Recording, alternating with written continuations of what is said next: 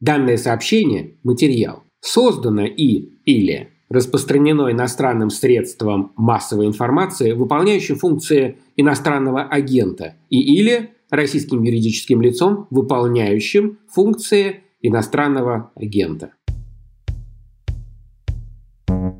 Привет! Это специальный выпуск «Дедлайна» подкаста «Медузы» о медиа и журналистике. Меня зовут Артем Ефимов, и я дорого бы дал, чтобы этот выпуск не делать. Каждый из нас до конца жизни будет помнить, как проснулся 24 февраля 2022 года. Кто-то от бомбы, кто-то от пролетевшего над домом самолета, кто-то от звонка родственников или друзей, у нас стреляют. Меня разбудила жена, говорит, война началась.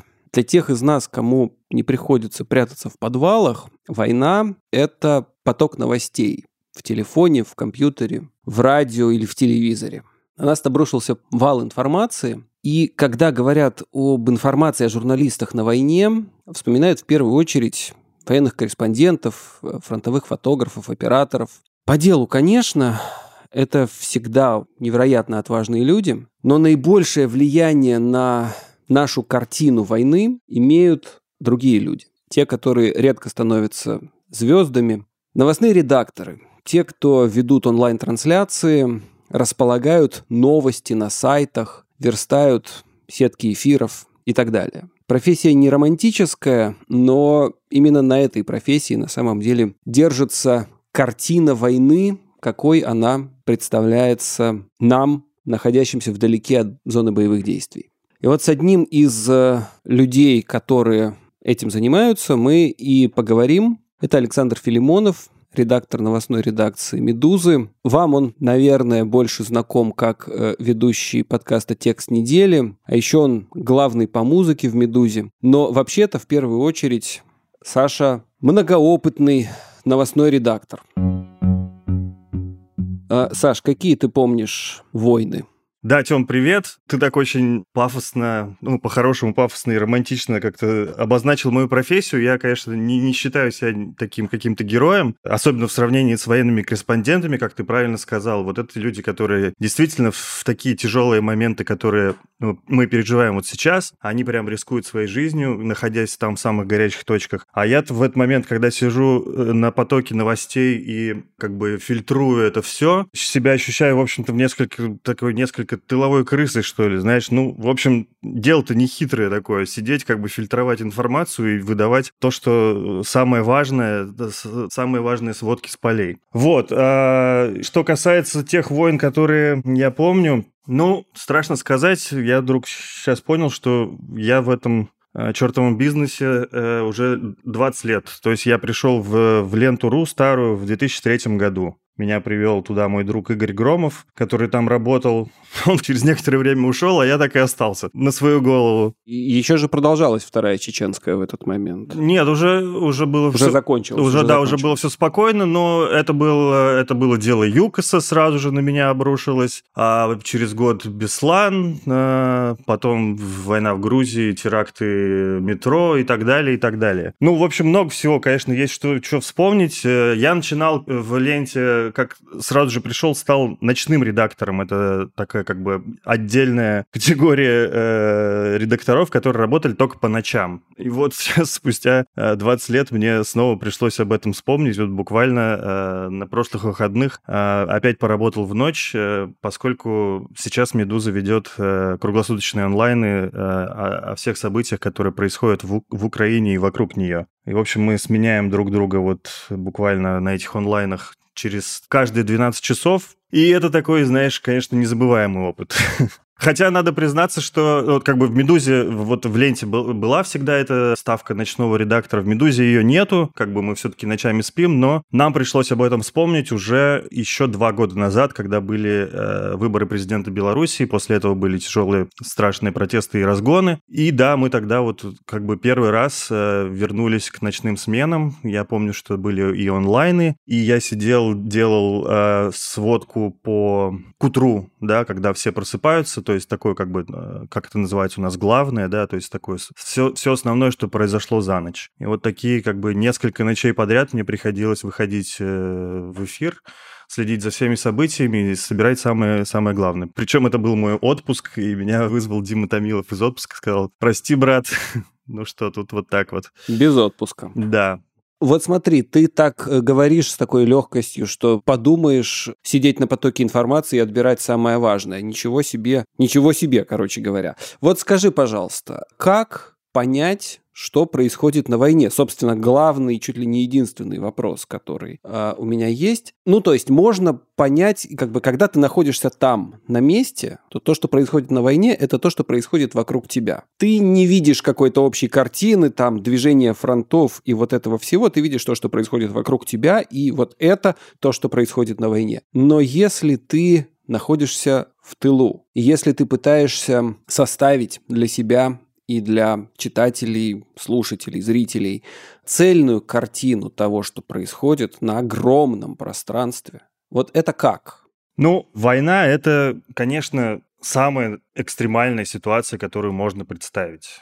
Да, это непереносимый ужас, это, ну, такого быть не должно. А, и понятно, что это война не только, которая происходит на полях сражений, но это и информационная война в том числе потому что всегда есть две стороны, конфликтующие, у каждой своя... И хорошо, если две. Да, и хорошо, если две, у каждой своя правда, у каждого своя неправда. И, в общем-то, у меня на самом деле простой ответ, э, как понять, никак потому что ты сталкиваешься с огромным, особенно сейчас, э, в эпоху так называемую fake news, с огромным потоком лжи, дезинформации и так далее. И просто ответить, конечно, тебе и сказать, что тут очень можно просто потеряться. Ну, э, единственное, возможно, что я понял за всю свою, скажем так, журналистскую практику, что верить, наверное, никому нельзя. То есть э, я понимаю, что даже если кажется, что вот эта сторона, скорее всего, права в этом конфликте, я знаю, что всегда у нее найдется человек, который, ну, грубо говоря, будет пропагандистом, я не знаю, или будет выдавать э, э ложные данные. В общем, как часто говорила и говорит Галя Тимченко, надо всегда просто иметь такой трезвый ум, включать здравый смысл и пытаться как-то всегда реагировать, ну, на, на любое сообщение с долей скепсиса. И не, не думать, что вот, допустим, Минобороны тебе говорит правду, или Генштаб Украины тебе говорит правду. Мне кажется, что все немножко, естественно, окрашивают реальность собственные какие-то тона. Есть э, как бы более тяжелые проявления, когда, э, например, э, российская Минобороны скрывает данные о погибших, которые, очевидно, есть. От этого тревожней и противней, да, потому что ты получаешь в итоге сводки о погибших и раненых с украинской стороны. Тебе об этом рассказывают почему почему-то украинские военные, сколько они взяли в плен солдат. Информации много. Э, заявления официальные с той и с другой стороны, военные корреспонденты разнообразные, куча постов в социальных сетях, фотографий, видео, бог знает чего еще. Из этого можно составить, в общем, более или менее любой сюжет. А, вот Алексей Пивоваров говорил про это очень верно, э, редакции News, что из вот этих вот кусочков, из этих квантов информации, которые сваливаются к нам со всех сторон, а, можно составить любую картину. Можно составить картину триумфального шествия российской армии по территории Украины, можно картину героического сопротивления украинской армии агрессору, можно ну, все что угодно. Вот э, любой из э, сюжетов, какой нам может прийти в голову, может найти подкрепление вот в тех данных, которые мы можем собрать по всем этим источникам. Это, разумеется, так. Э, знаешь, я что подумал? Э, сравнивая просто современные войны, медиа-войны, можно даже так, так сказать, с, с теми, которые мы наблюдали там, ну, там, война в Грузии, не знаю, то, что раньше было. Как это все освещалось? Сейчас, разумеется, эпоха уже совсем другая. Если раньше мы могли наблюдать войну в прямом эфире, то мы ее наблюдали как бы с экранов телевизоров э, или там в интернете, но это было как бы трансляции СМИ. Сейчас мы можем наблюдать э, войну в прямом эфире со с трансляцией очевидцев, да, то есть как бы а, мы видим, а, каждый человек становится СМИ, просто выкладывая собственное э, свидетельство войны. Такая эпоха соцсетей, мне кажется, уже это дает большое преимущество в том смысле, что любое официальное сообщение всегда надо принимать с долей скепсиса, потому что особенно в такие тяжелые времена, как война, всегда включается пропаганда, а уж что тут говорить про российскую пропаганду пропаганду, которая включена на полную мощность там, с 2014 года. Ну, она на самом деле была и раньше, но вот в 2014 когда произошел Крым, был просто вот щелчок, и все моментально просто это было заметно. Даже если отстраниться от пропаганды. Просто само обилие информации, даже если исключить из нее пропаганду, э, это ведь все равно неподъемная задача. Вот круглосуточный онлайн, который происходит на «Медузе». Много где еще происходят подобные какие-то онлайны. Все, в общем, э, более-менее перешли в такой вот режим прямого эфира. Ты, как человек, который ведет, собственно говоря, эту трансляцию, такой ведущий прямого эфира, как ты понимаешь, что в нее включать, что в нее не включать? Ну, это, конечно же, вопрос работы с источниками. То есть в, мо- в моем случае это, в общем-то, ну, просто тот опыт, который я имею за эти свои 20 лет работы в журналистике, то есть это еще начиная с ленты.ру, я формировал для себя базу источников. Если там в ленте.ру я сидел, моя профессия тогда называлась мониторщик, э, этот как раз тот человек, который а, сидит на, на выпуске, читает перед ним открытые ленты всех информагентств, на которые у нас была подписка, их было довольно много. У него есть своя своя подписка, там, не знаю, там, RSS у меня какой-то был, там, Twitter и так далее. Я в прямом эфире смотрю все заголовки, просматриваю, чего валится, и дальше начинаю раздавать это все по редакции. Ты пишешь это, ты пишешь это и так далее. Постоянный вот просмотр этих источников, ты как бы в конечном итоге у тебя появляется понимание, что это за источник, можно ему доверять или нет.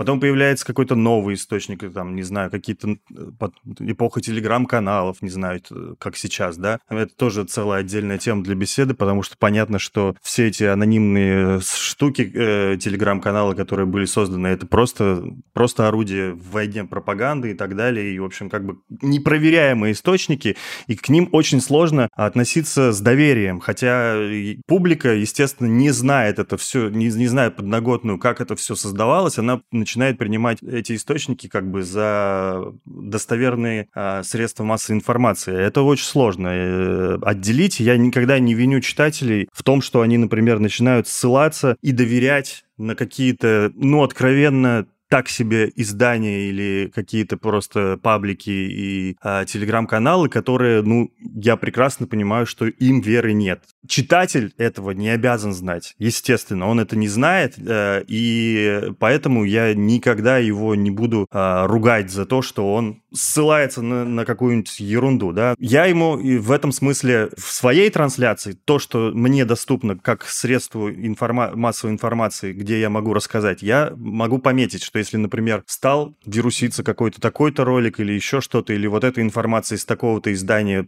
стала, все ее перепащивают, и я должен, в принципе, о ней тоже, наверное, рассказать. Я, я, если я понимаю, что я не могу пройти мимо нее, я, наверное, скажу, но я сделаю ряд оговорок, что, ребята, к этой информации надо относиться с определенной долей скепсиса. Так же, как мы сейчас, нам приходится, например, в онлайнах писать, когда есть, появляются свидетельства о том, что... Даже не свидетельства, даже не видео, а просто, например, могут уже написать, такой-то город сейчас подвергся обстрелам, да? Мы делаем пометку, если мы не уверены, если у нас нет... Это подтвержд... не город подвергся обстрелу, а это кто-то сообщил, Кто-то сообщил, да, об этом сообщает тот-то, тот-то. Мы обязательно сошлемся на того, чтобы, э, чтобы вы уже, читатели, знали, что вот есть такой ресурс, возможно, ему стоит доверять, а может быть, не стоит. И каждый найдет эту правду, ну, сам все-таки я не пропагандист, да, мое дело осветить максимально э, нейтрально, а рассказать, вот есть обе стороны конфликта, одна говорит это, другое это. Я не, не придерживаюсь никакой точки зрения, да, я, я должен вам сейчас, я должен находиться над схваткой, я должен просто об этом рассказать. За кого болеть, вы решаете сами. Это я говорю как журналист. Как человек, я, естественно, за кадром могу за кого-то болеть. Потом я выйду с этого онлайна, я, у меня начнет разрываться сердце э, за все, что происходит происходит.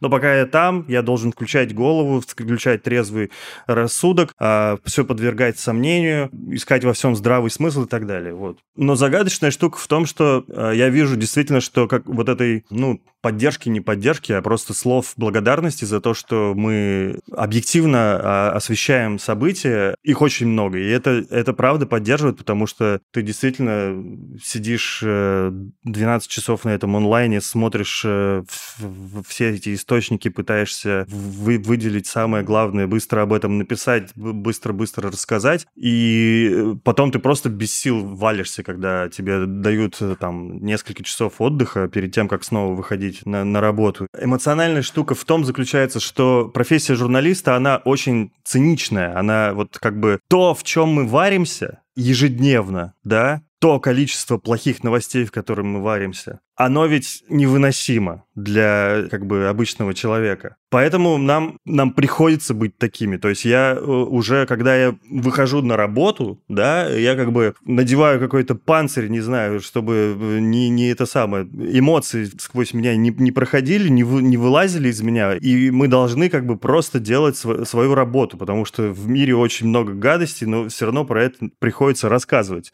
И потом, когда ты уходишь с работы, то уже этот панцирь исчезает, вот, и когда началась война, я встаю довольно рано, поскольку я занимаюсь утренней медузой, в том числе, в первую очередь, и у меня стоял будильник там что-то около шести, да я проснулся чуть раньше от э, пуша Новостей, в котором сообщалось, Владимир Путин начинает спецоперацию э, на Донбассе. А осознание того, что происходит, произошло, наверное, только к утру следующего дня, понимаешь, или там, или к ночи уже, когда... То есть я, когда закончилась у меня смена, я просто э, закрыл ноутбук, мне сказали, все, теперь отдыхай, и я сел просто играть в видеоигру, просто отключить мозг, чтобы вот, ну, я ни о чем не думаю, я сейчас не готов, ребята, об этом больше говорить, даже сам самим с собой. И тяжесть самая вот эта, когда все накрыло, это вот следующее утро. Ты думаешь, господи, ты просыпаешься, открываешь глаза, вспом... Э, такая у тебя первое воспоминание, что что-то было плохое в том дне. И ты вдруг понимаешь, что это остается с тобой, и кажется, это остается на всю жизнь. Мы с тобой оба помним 2008 э, год, э, войну в Грузии когда с одной стороны многое было похоже, а с другой стороны многое было совсем иначе. Ну, вот сейчас уже по прошествии всех этих лет есть такой консенсус, э, более или менее общепринятый, что э, Россия безоговорочно выиграла ту войну на поле боя и почти столь же безоговорочно проиграла информационную войну. Она не смогла представить себя там мировому сообществу, аудитории как защитника слабых, она осталась в той истории в роли агрессора. С тех пор наша пропаганда, в частности, наша военная пропаганда, много чему научилась. Ну, разумеется, да. Вспоминая войну 2008 года, это было смешно, мы еще перед началом подкаста говорили, я э, вспомнил, что на самом деле я тогда тоже был в отпуске, и... Э... Видимо, тебе просто нельзя никогда уходить в отпуск, Саш.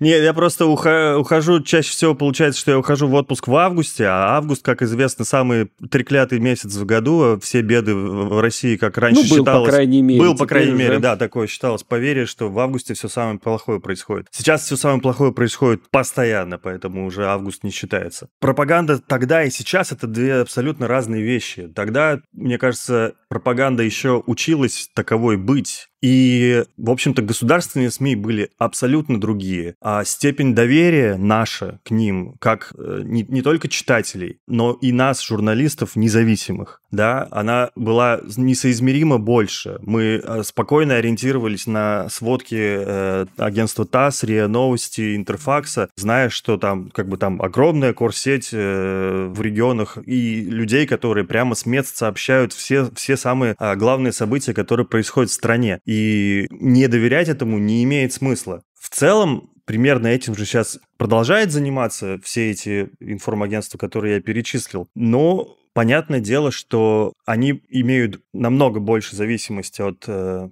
прямых вторжений государства, которое им говорит, на эту информацию мы ставим крест. Это мы не сообщаем. Здесь мы сообщаем так и так далее. Поэтому, например, когда была война в Грузии, я намного спокойнее относился ко всем сводкам, которые нам давала Минобороны, то есть как бы вот нам сообщают, что происходит, да, у меня нет оснований не доверять. Сейчас это уже э, намного сложнее и страшнее. Особенно зная, как, как э, пережив еще 2014 год, зная, как э, замалчивались э, все наши потери, к сожалению, мне сложно, сложно доверять официальным органам России, российским, там, ну, любым ведомствам. Вообще, э, как я уже сказал, единственное, чему меня научила профессия, что верить никому нельзя. В первую очередь, я не доверяю вообще, например, если я передо мной в качестве ньюсмейкера политик, например, да, то я ему изначально не верю. Каждый политик врет. А вот с чисто профессиональной точки зрения, э, научились ли все эти РИА Новости, Russia Today и так далее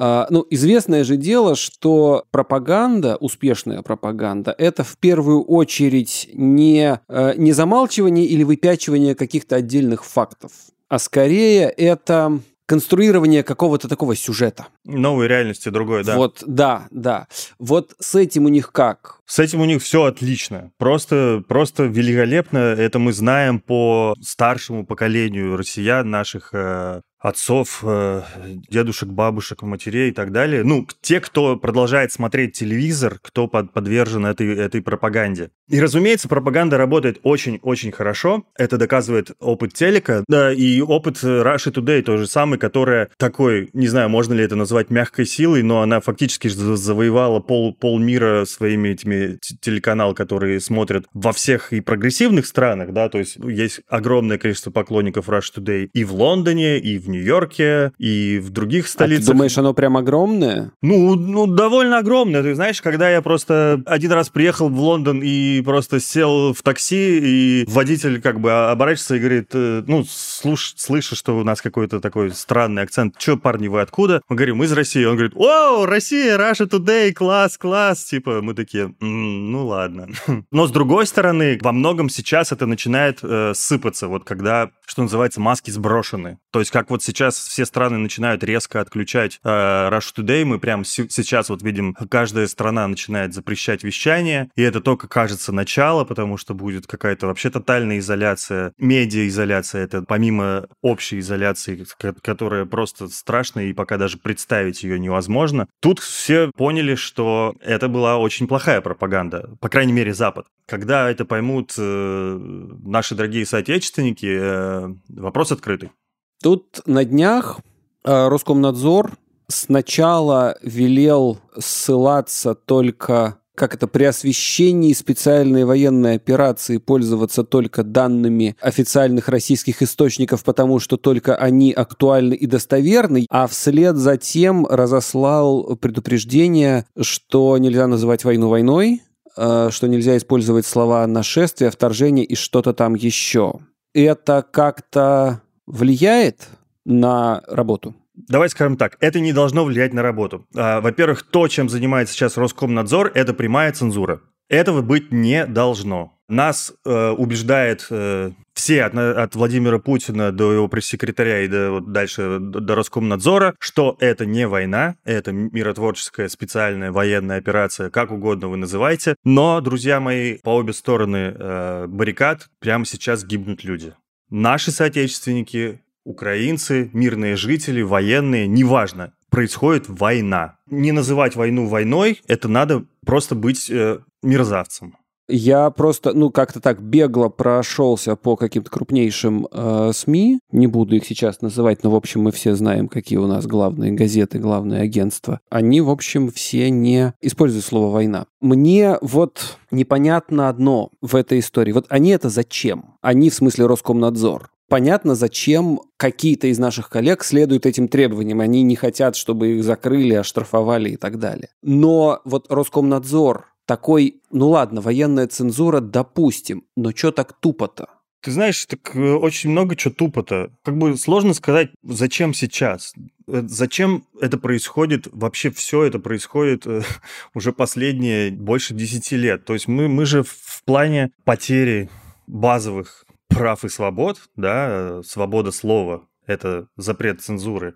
Мы же в этом смысле просто как бы катимся в бездну. За последние вот эти все э, несколько лет нас уже лишили права э, на свободу собраний, да, теперь как бы это то, что все записано в Конституции. Мы имеем право свободно выходить на улицы и выражать свою точку зрения. Но уже сейчас действуют другие законы, дополнительные придуманные надстройки, которые, значит, требуют это наше право для реализации нашего права получать санкцию от власти чтобы твой митинг, что угодно, был санкционирован. Если власть тебе не дает санкции, то ты как бы уже не имеешь права митинговать. То же самое служба под названием Роскомнадзор, которая придумана ровно для одной просто функции осуществлять цензуру в Российской Федерации. В общем, она сидит и планомерно бюрократически это выполняет, потому что каждый такой пресс-релиз ты читаешь, и у тебя просто э, волосы дыбом встают, думаешь, господи, они только что запретили называть войну войной. Что, как так?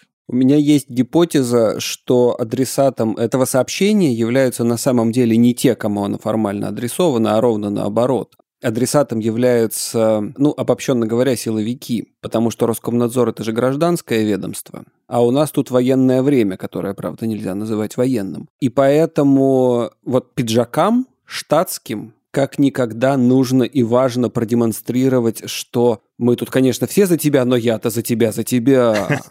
Да, вполне себе правдоподобно звучит. Я, правда, конечно, не люблю эти, знаешь, все, ну, эти условные теории заговора. Тут как-то, ну, это все, все очевидно, что там что-то происходит, как бы. Естественно, власть, она неоднородна, да, ну, как бы, да, сейчас как бы все пытаются выслуживаться друг перед другом, а, показать свою приверженность э, текущему режиму и, и так далее, да. Поэтому вполне себе так может быть, как ты говоришь говоришь. Скажи, пожалуйста, ощущаешь ли ты, вот помимо понятной функции просто, ну, ну как бы фильтрации информации и конструирования какой-то цельной картины, более или менее цельной картины, есть ли у тебя ощущение, что ты немножко работаешь психотерапевтом? Я поясню, что я имею в виду. А, любое цельное понимание происходящего, даже если ты понимаешь, что все ужасно, лучше, чем хаос и полная неопределенность. Есть ли у тебя ощущение, что вот этот вот онлайн, э, создавая хотя бы иллюзию цельной, полной и логичной картины, выполняет какую-то терапевтическую функцию помимо всех прочих? Это очень, конечно, красиво сказано, но мне дум, думаю, что э, и мне и самому нужен психотерапевт э, в, в этом смысле. Потому что когда ты находишься вот как бы в самой гуще событий в этом, в, в этом онлайне, то ты, конечно, ты в пене, и ты сам на огне и ощущаешь, что ты, что ты просто в полном хаосе все равно. Как бы это может постфактум у тебя уже сложиться какая-то картина, ну, прям, прямо здесь и сейчас, когда ты освещаешь это событие, у тебя не, не сразу как бы включается момент анализа. Это ты можешь чуть-чуть опосредованно уже понять, а, что произошло Нет, ну вот и почему. Я помню, там э, несколько раз мне попадались какие-то э, совсем страшные сообщения мнения про то, что, ну, которые, правда, потом оправдались вот по состоянию на сейчас, на вечер понедельника, когда мы разговариваем. Мне несколько раз попадались где-то какие-то сообщения про то, что применяются установки ГРАД, и я э, хватался за голову, а потом открываешь онлайн-медузы, и там про это нет и немножко отлегает. Э, что, ну, то есть это, конечно, не, невысокий, прямо скажем, порог, что, ну, ну хотя бы град не используют, и, и, и на том спасибо. А, вот, теперь, правда, вот уже нет, но вот, вот это вот, если этого нет на «Медузе», то, значит, по этому поводу пока можно не волноваться. Ну, то есть в моем случае это «Медуза», в случае кого-то другого это будут какие-то другие э, издания, но, тем не менее, э, вот как бы, когда тебе есть к кому прислониться, это как-то тебя хоть чуть-чуть примеряет с э, действительностью. Я вот о чем. Да, это, это мысль правильная. То есть, ну, я как бы не хочу сейчас как бы говорить э, в качестве примера про медузу. Ну, приятно слышать, конечно, что как бы в качестве как бы костыля кто-то использует твое издание, да, что вот, ну, то есть мы тебе доверились, и мы это, а, значит, верим твоей информации. Да, это нормально. Ну, ты можешь довериться телевизору, не знаю, можешь довериться медузе. Ну, как бы это твой, твой, твой выбор. И да, есть некий момент, э, что ну, если брать вот этот э, условный град, ну, как такой пример в вакууме. Теперь уже не условно. Уже не условно, к сожалению, да, да.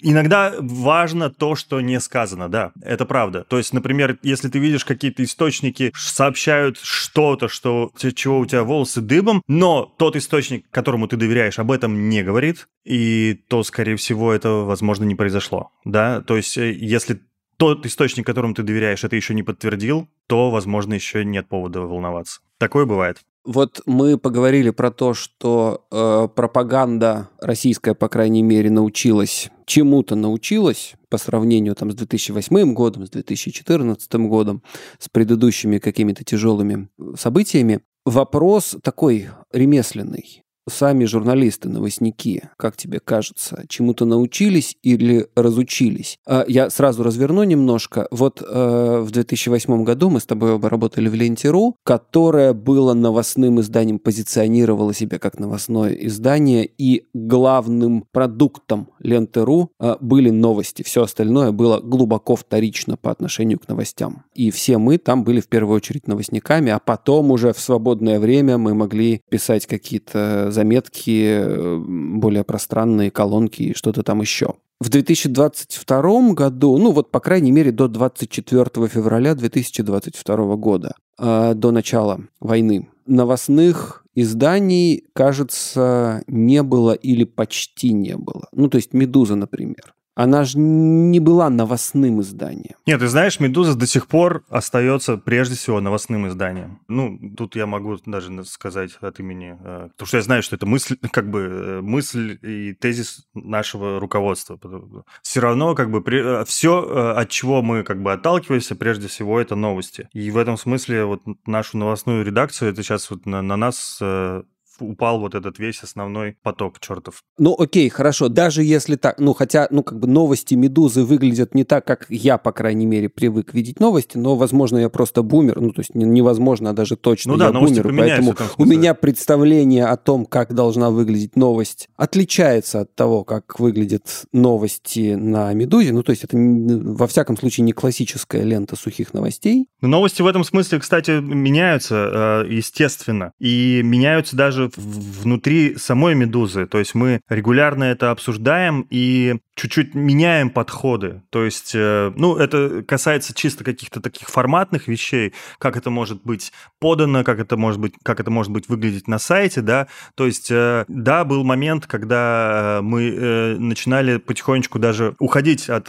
классических вот именно новостных заметок «Медузы». Смешно говорить чисто про новостное издание, как бы, если когда все люди в ТикТоке, в Ютубе, в стримах, в, подкаст, в подкастах и так далее. Поэтому как бы быть таким как бы тупо новостным изданием, это абсолютно неправильно. А, но вот э, война нас опять в, прям вернула в эти, в эти рамки, ну, потому что новости, они всегда все равно оперативней, а здесь важна э, оперативность в том числе. Ну, мы видим, что как бы поток э, читателей на, на новости, на онлайн, они э, возвращаются с новой силой. Но будем думать, что это экстраординарная ситуация, и мы очень хотим, чтобы э, весь этот ужас... Чтобы быстрее... новости снова стали не нужны. Да, хороший, хороший лозунг было бы неплохо.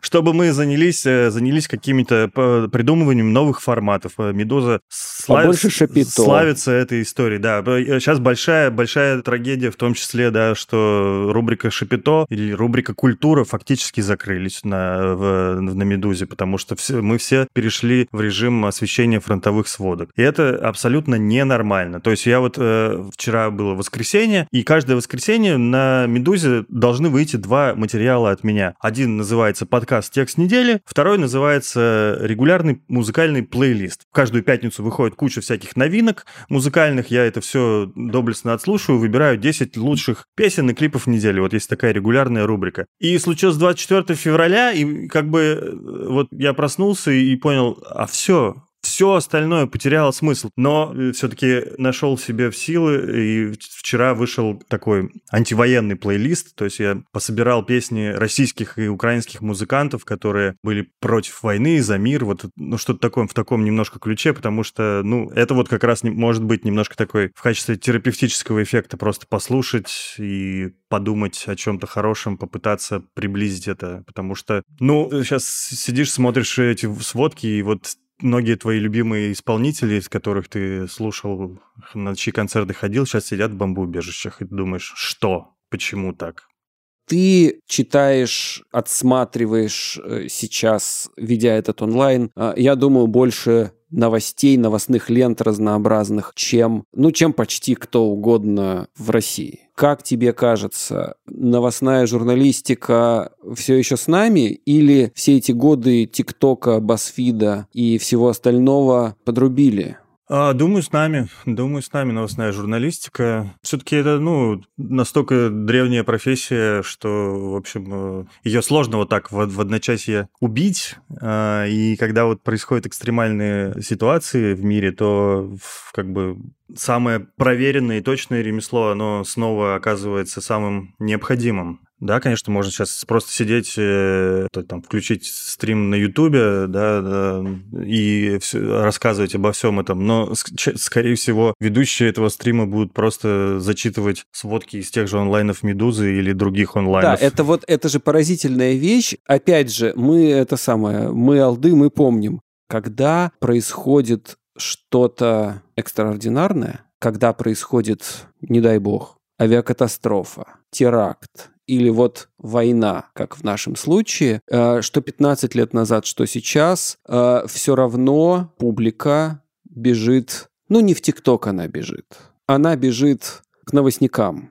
В «Медузу» ли, в РИА Новости ли, в какое-то другое место, но она бежит все-таки к новостникам.